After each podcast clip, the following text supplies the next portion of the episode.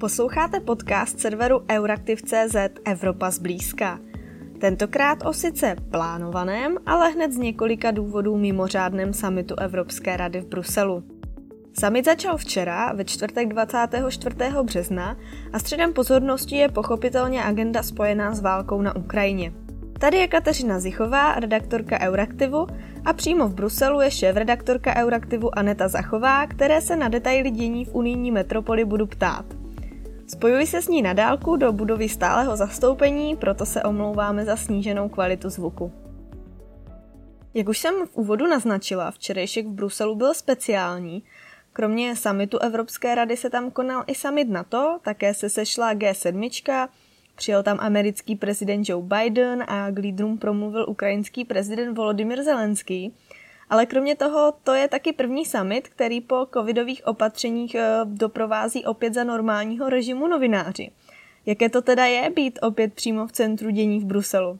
Je to skvělé, že do Bruselu se opět vrátil život a ruch. Eh, vlastně i ten, jak jsi zmiňovala tu mimořádnost toho dnešního a včerejšího dne, tak skutečně i na Brusel, který je zvyklý vlastně přijímat eh, vrcholné představitele eh, nejen Evropy, ale celého světa, tak zkrátka byl o mnoho rušnější než eh, předtím. Vlastně včera se tady uspořádali tři samity.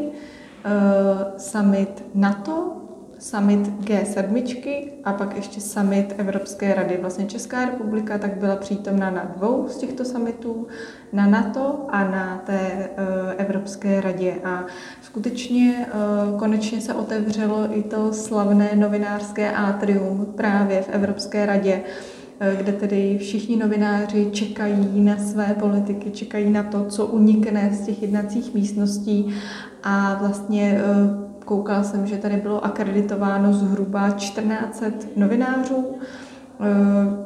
Byl tam trochu složitější ten proces, proces s tou akreditací, protože kvůli příjezdu Joea Bidena tady byly mnohem přísnější bezpečnostní opatření.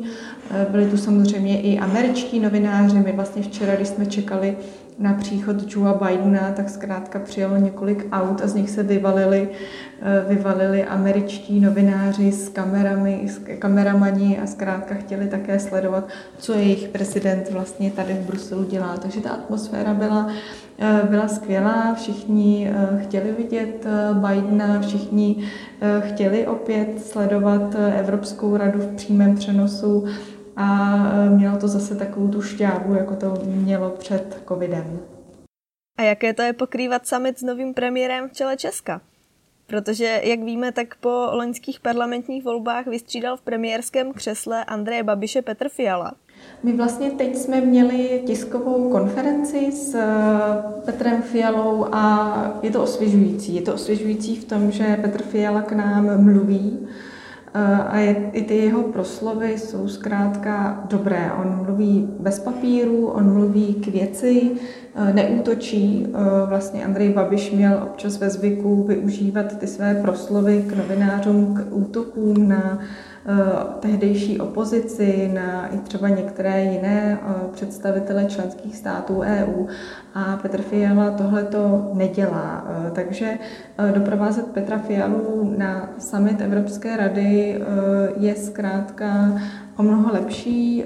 Je pravda, že Petr Fiala se nepouští do žádných těch kontroverzí. Petr Fiala možná nedělá ty nechvalně známé titulky, na které jsme byli zvyklé v případě Andreje Babiše. Zároveň je vidět, že Petr Fiala eh, je poměrně respektovaný mezi těmi ostatními lídry členských států. My jsme se ho vlastně ptali na to, jestli třeba ti ostatní evropští lídři nějak reagovali na tu jeho cestu do Kijeva, protože víme, že eh, některé západní státy, Evropská unie, eh, řekněme, neposvětila tu jeho cestu úplně, že se báli různých těch bezpečnostních konsekvencí a Petr Fiala to komentoval tím, že za ním eh, přicházeli včera ti lídři a říkali, to jsme rád, že se s nám vrátil a tak podobně. Říkal to tak jako s úsměvem a je dokonce možné, že on tou svojí cestou třeba motivoval další ty lídry k tomu, aby se nebáli do toho Kyjeva eh, vyrazit. Přišla za mnou spousta lidí z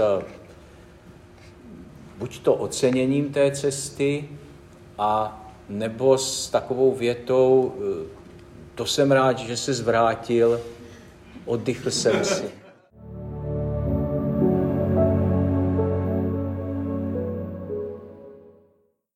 Zároveň Petr Fiala se včera vlastně setkal osobně s americkým prezidentem Joeem Bidenem, potřásli si rukou, eh, Joe Biden s ním prohodil nějaké klasické zdvořilostní fráze a i to je vlastně pro Českou republiku, pro českou diplomaci veliký úspěch.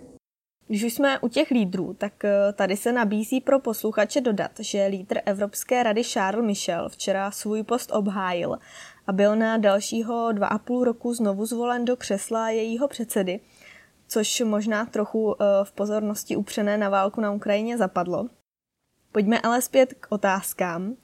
Jak už tady padlo, včera byl v Bruselu americký prezident Joe Biden, a to na mimořádném samitu NATO. Eh, Biden se ale na nějakou dobu taky připojil i přímo k unijním eh, lídrům na jednání Evropské rady. Co si říkali? O čem, o čem vlastně jednali? Víme o tom něco blížšího?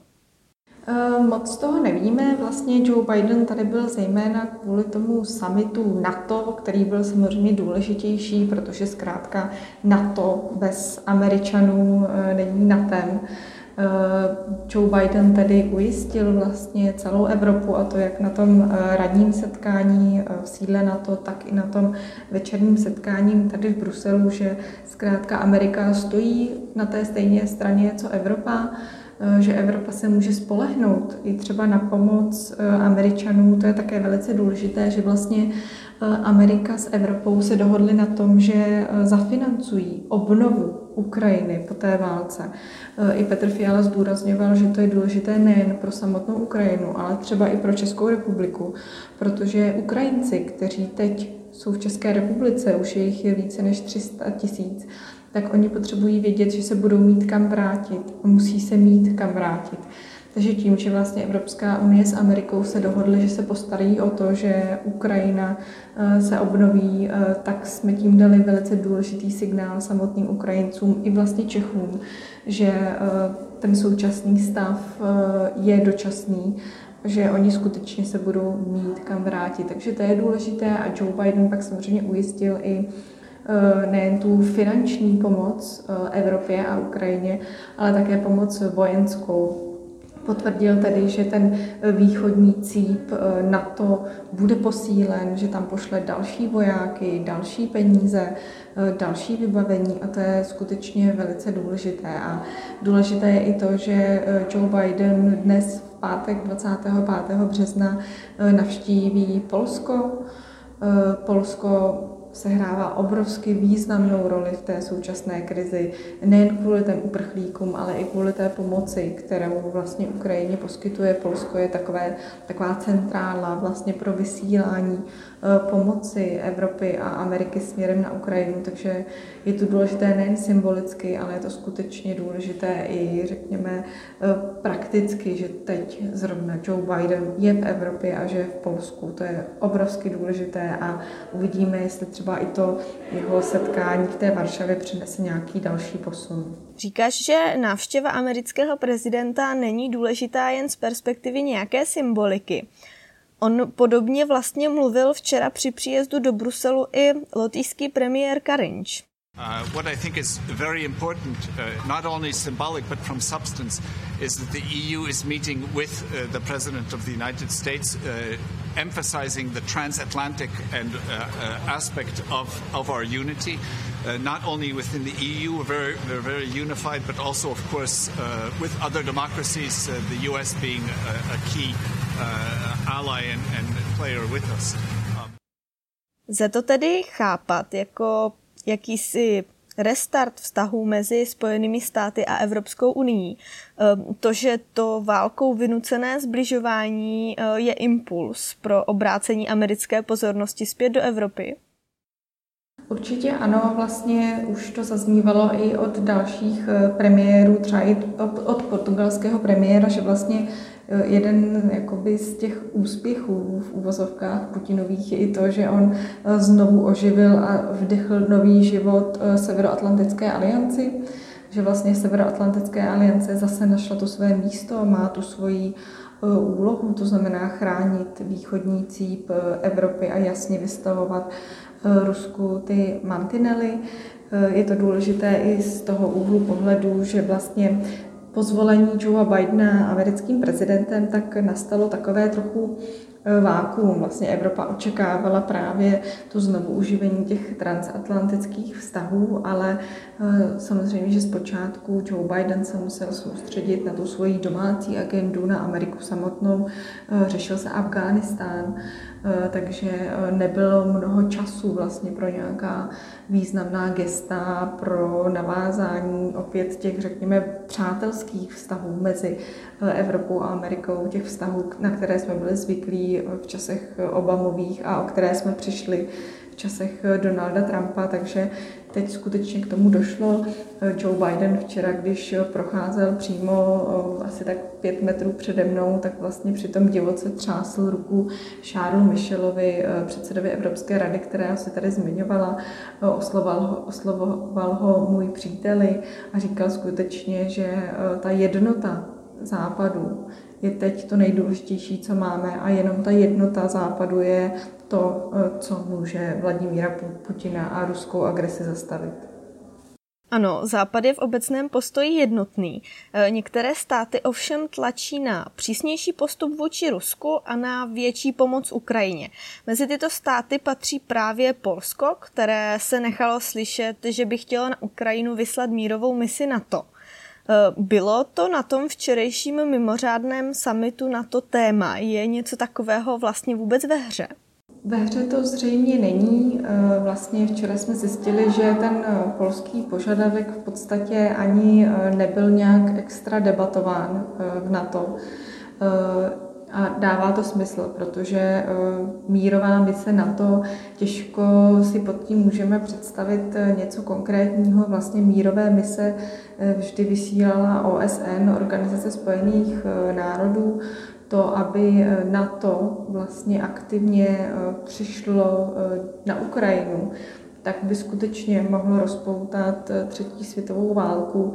Takže spíše než nějaká, řekněme, eh, akce společná Severoatlantická aliance, tak se mnohem více reálná jeví možnost toho, že by eh, více aktivní byly, byla vojska Spojených států amerických a polská vojska, že by to byla zkrátka jednostranná akce těchto zemí, než aby třeba na to hlasovalo nebo nějakým způsobem aktivovalo ten pověstný článek číslo 5, aby šlo do otevřeného konfliktu s Ruskem. To e, není na stole a vlastně je to to, co by ta mírová mise zřejmě e, mohla spustit. Mm-hmm. Pojďme teď tady k tomu samotnému jednání prezidentů a premiérů zemí Unie. E, to jednání začalo včera poměrně s velkým spožděním a to právě proto, že to byl tak nabitý den. Eh, lídři pak jednali vlastně až do noci. Eh, byl tam tedy nějaký eh, zádrhel, nebo to bylo zkrátka způsobeno tím nabraným spožděním a objemem agendy? To spoždění bylo způsobené tím, že vlastně ta logistika, když je prostě v Bruselu americký prezident, tak je úplně jiná. Ta bezpečnostní opatření jsou mnohem silnější. Eh, ty samity, které byly dopoledne, tak se vlastně protáhly, protože zkrátka tam musí proběhnout všechny ty zdvořilostní eh, zvyky, takže proto ten summit začal až eh, skoro o tři hodiny nebo o tři hodiny později, než měl. Každopádně včera to probíhalo jinak poměrně hladce nebyly žádné výrazné body, na kterých by se členské státy neshodly, e, nedošlo tam k žádným závratným hádkám. Vlastně takový zvláštní moment byl, kdy ukrajinský prezident Volodymyr Zelenský ve svém komentáři, videokomentáři e, ostře kritizoval maďarského premiéra Viktora Orbána Eh, volil skutečně emotivní, silná slova. Nicméně já, když jsem se sama dnes ptala na to Petra Fialy, jak on to vnímal, tak eh, řekl poměrně důležitou věc a to, že přestože ta maďarská rétorika a některé kroky se Ukrajincům pochopitelně nelíbí, je to třeba to, že Maďarsko vlastně nechce, aby skrze jeho území proudily zbraně na Ukrajinu, tak i přesto Maďarsko neblokuje tu společnou evropskou pozici. To, co pokládám za důležité, je, že Maďarsko ve všech těch rozhodujících věcech zachovává jednotný postoj. A to jak v Severoatlantické alianci, to bylo včera vidět na těch výsledcích, tak tady při jednání v rámci Evropské unie. A to si myslím, že je to, co je v tuto chvíli nejdůležitější. To, že jsou tam určité niance, že Maďarsko dlouhodobě má na některé věci jiné názory, že má i jiný typ vztahů, i třeba který je dán maďarskou menšinou na Ukrajině a tak dále. To jsou všechno věci, které bych teď eh, pominul. Důležité je, že Maďarsko v těch klíčových věcech zachovává eh, stejný postoj.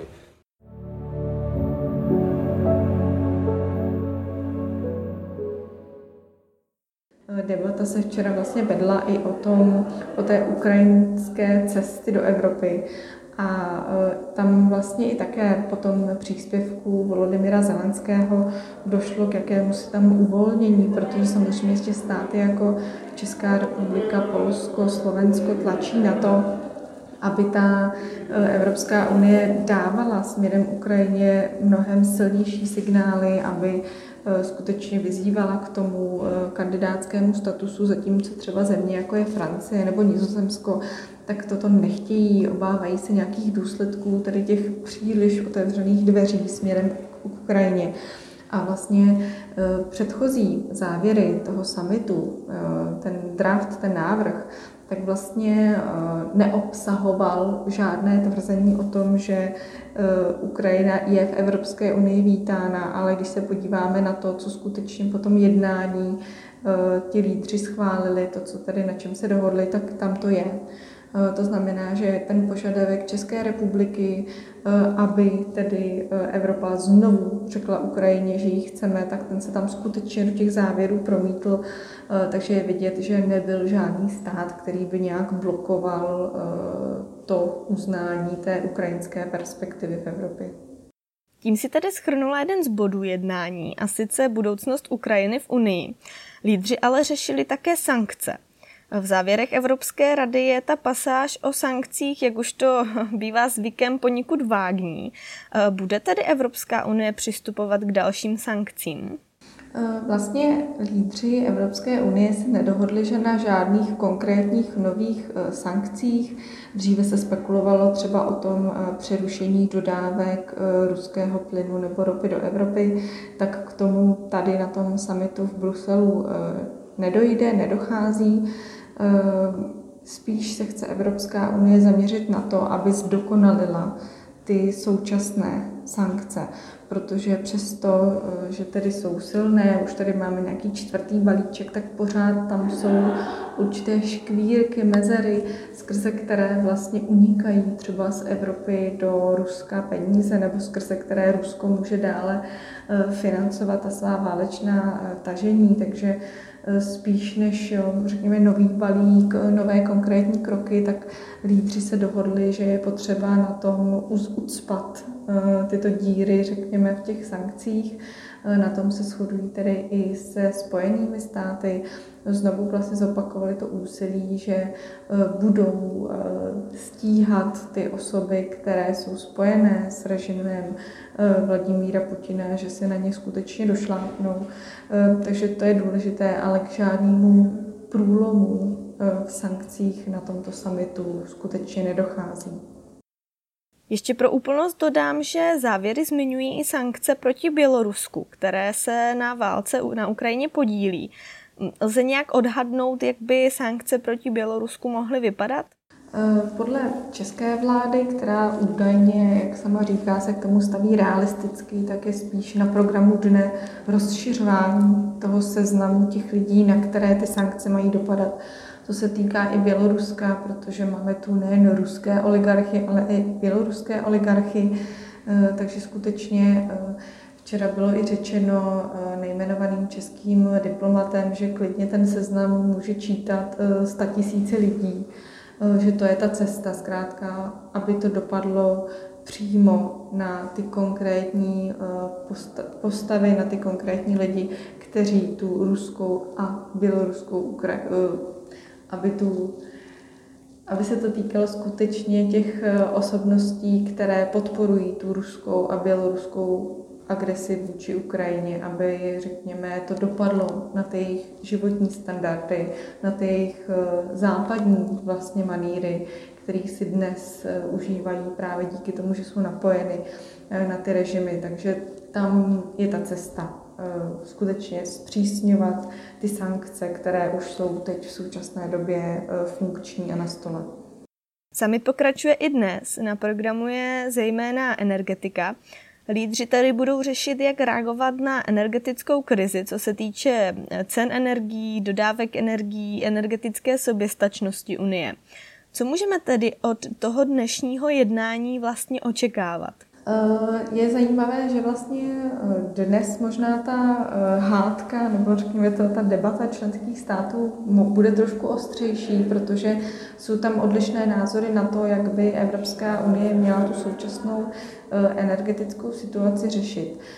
Velice hlasité je Španělsko. Španělsko vlastně požaduje, aby Evropa jaksi zastropovala ceny energií. Nicméně Petr Fiala tvrdí, že takové opatření je velice těžko proveditelné a velice těžko by se vlastně nějak uplatňovalo v praxi.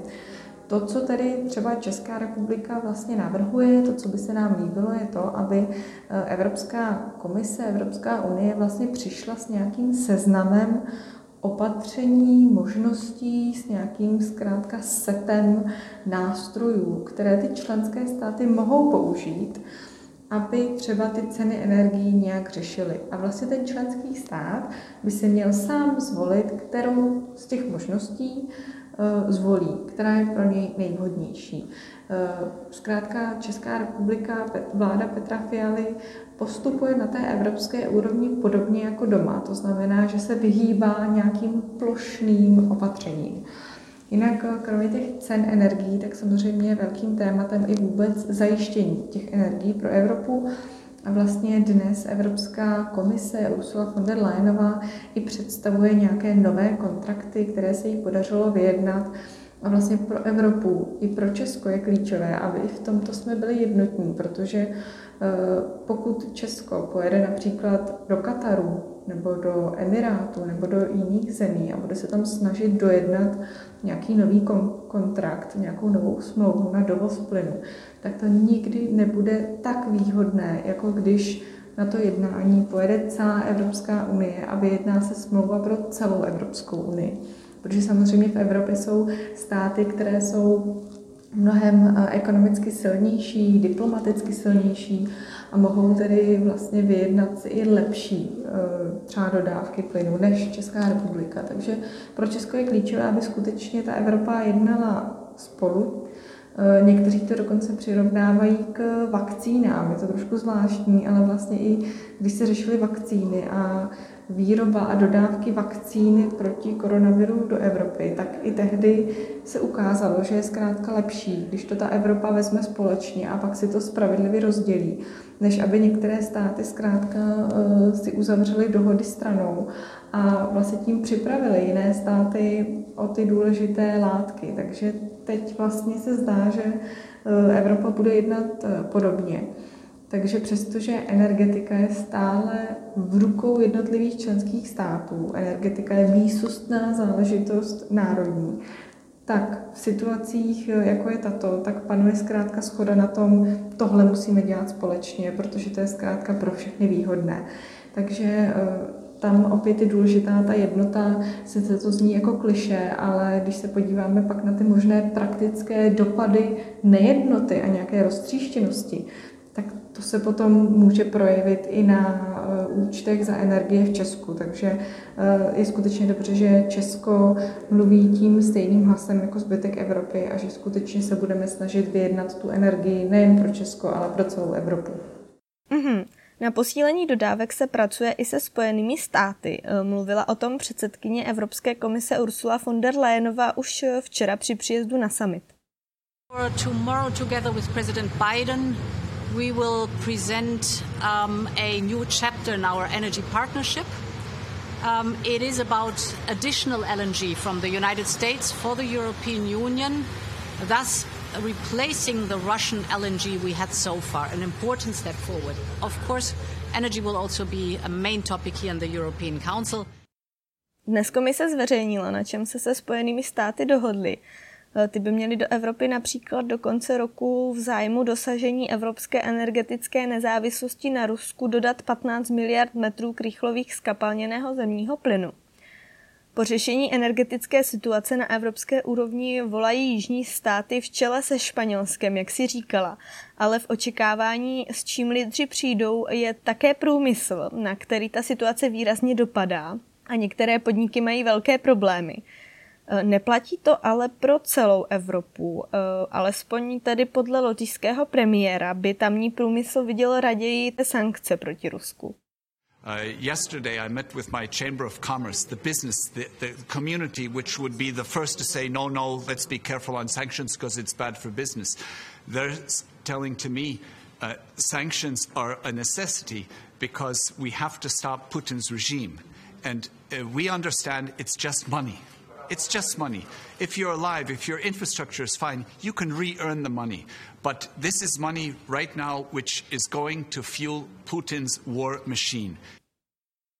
Zároveň se to velmi skloňované odstřížení od ruských fosilních paliv s postupujícím časem nezdá jako reálné. Myslíš si, že na něj ještě v budoucnu dojde, třeba na některém z dalších summitů? Eh, já věřím, že postupem času k tomu odstřižení skutečně dojde, respektive dojde k zásadnímu omezení té současné závislosti.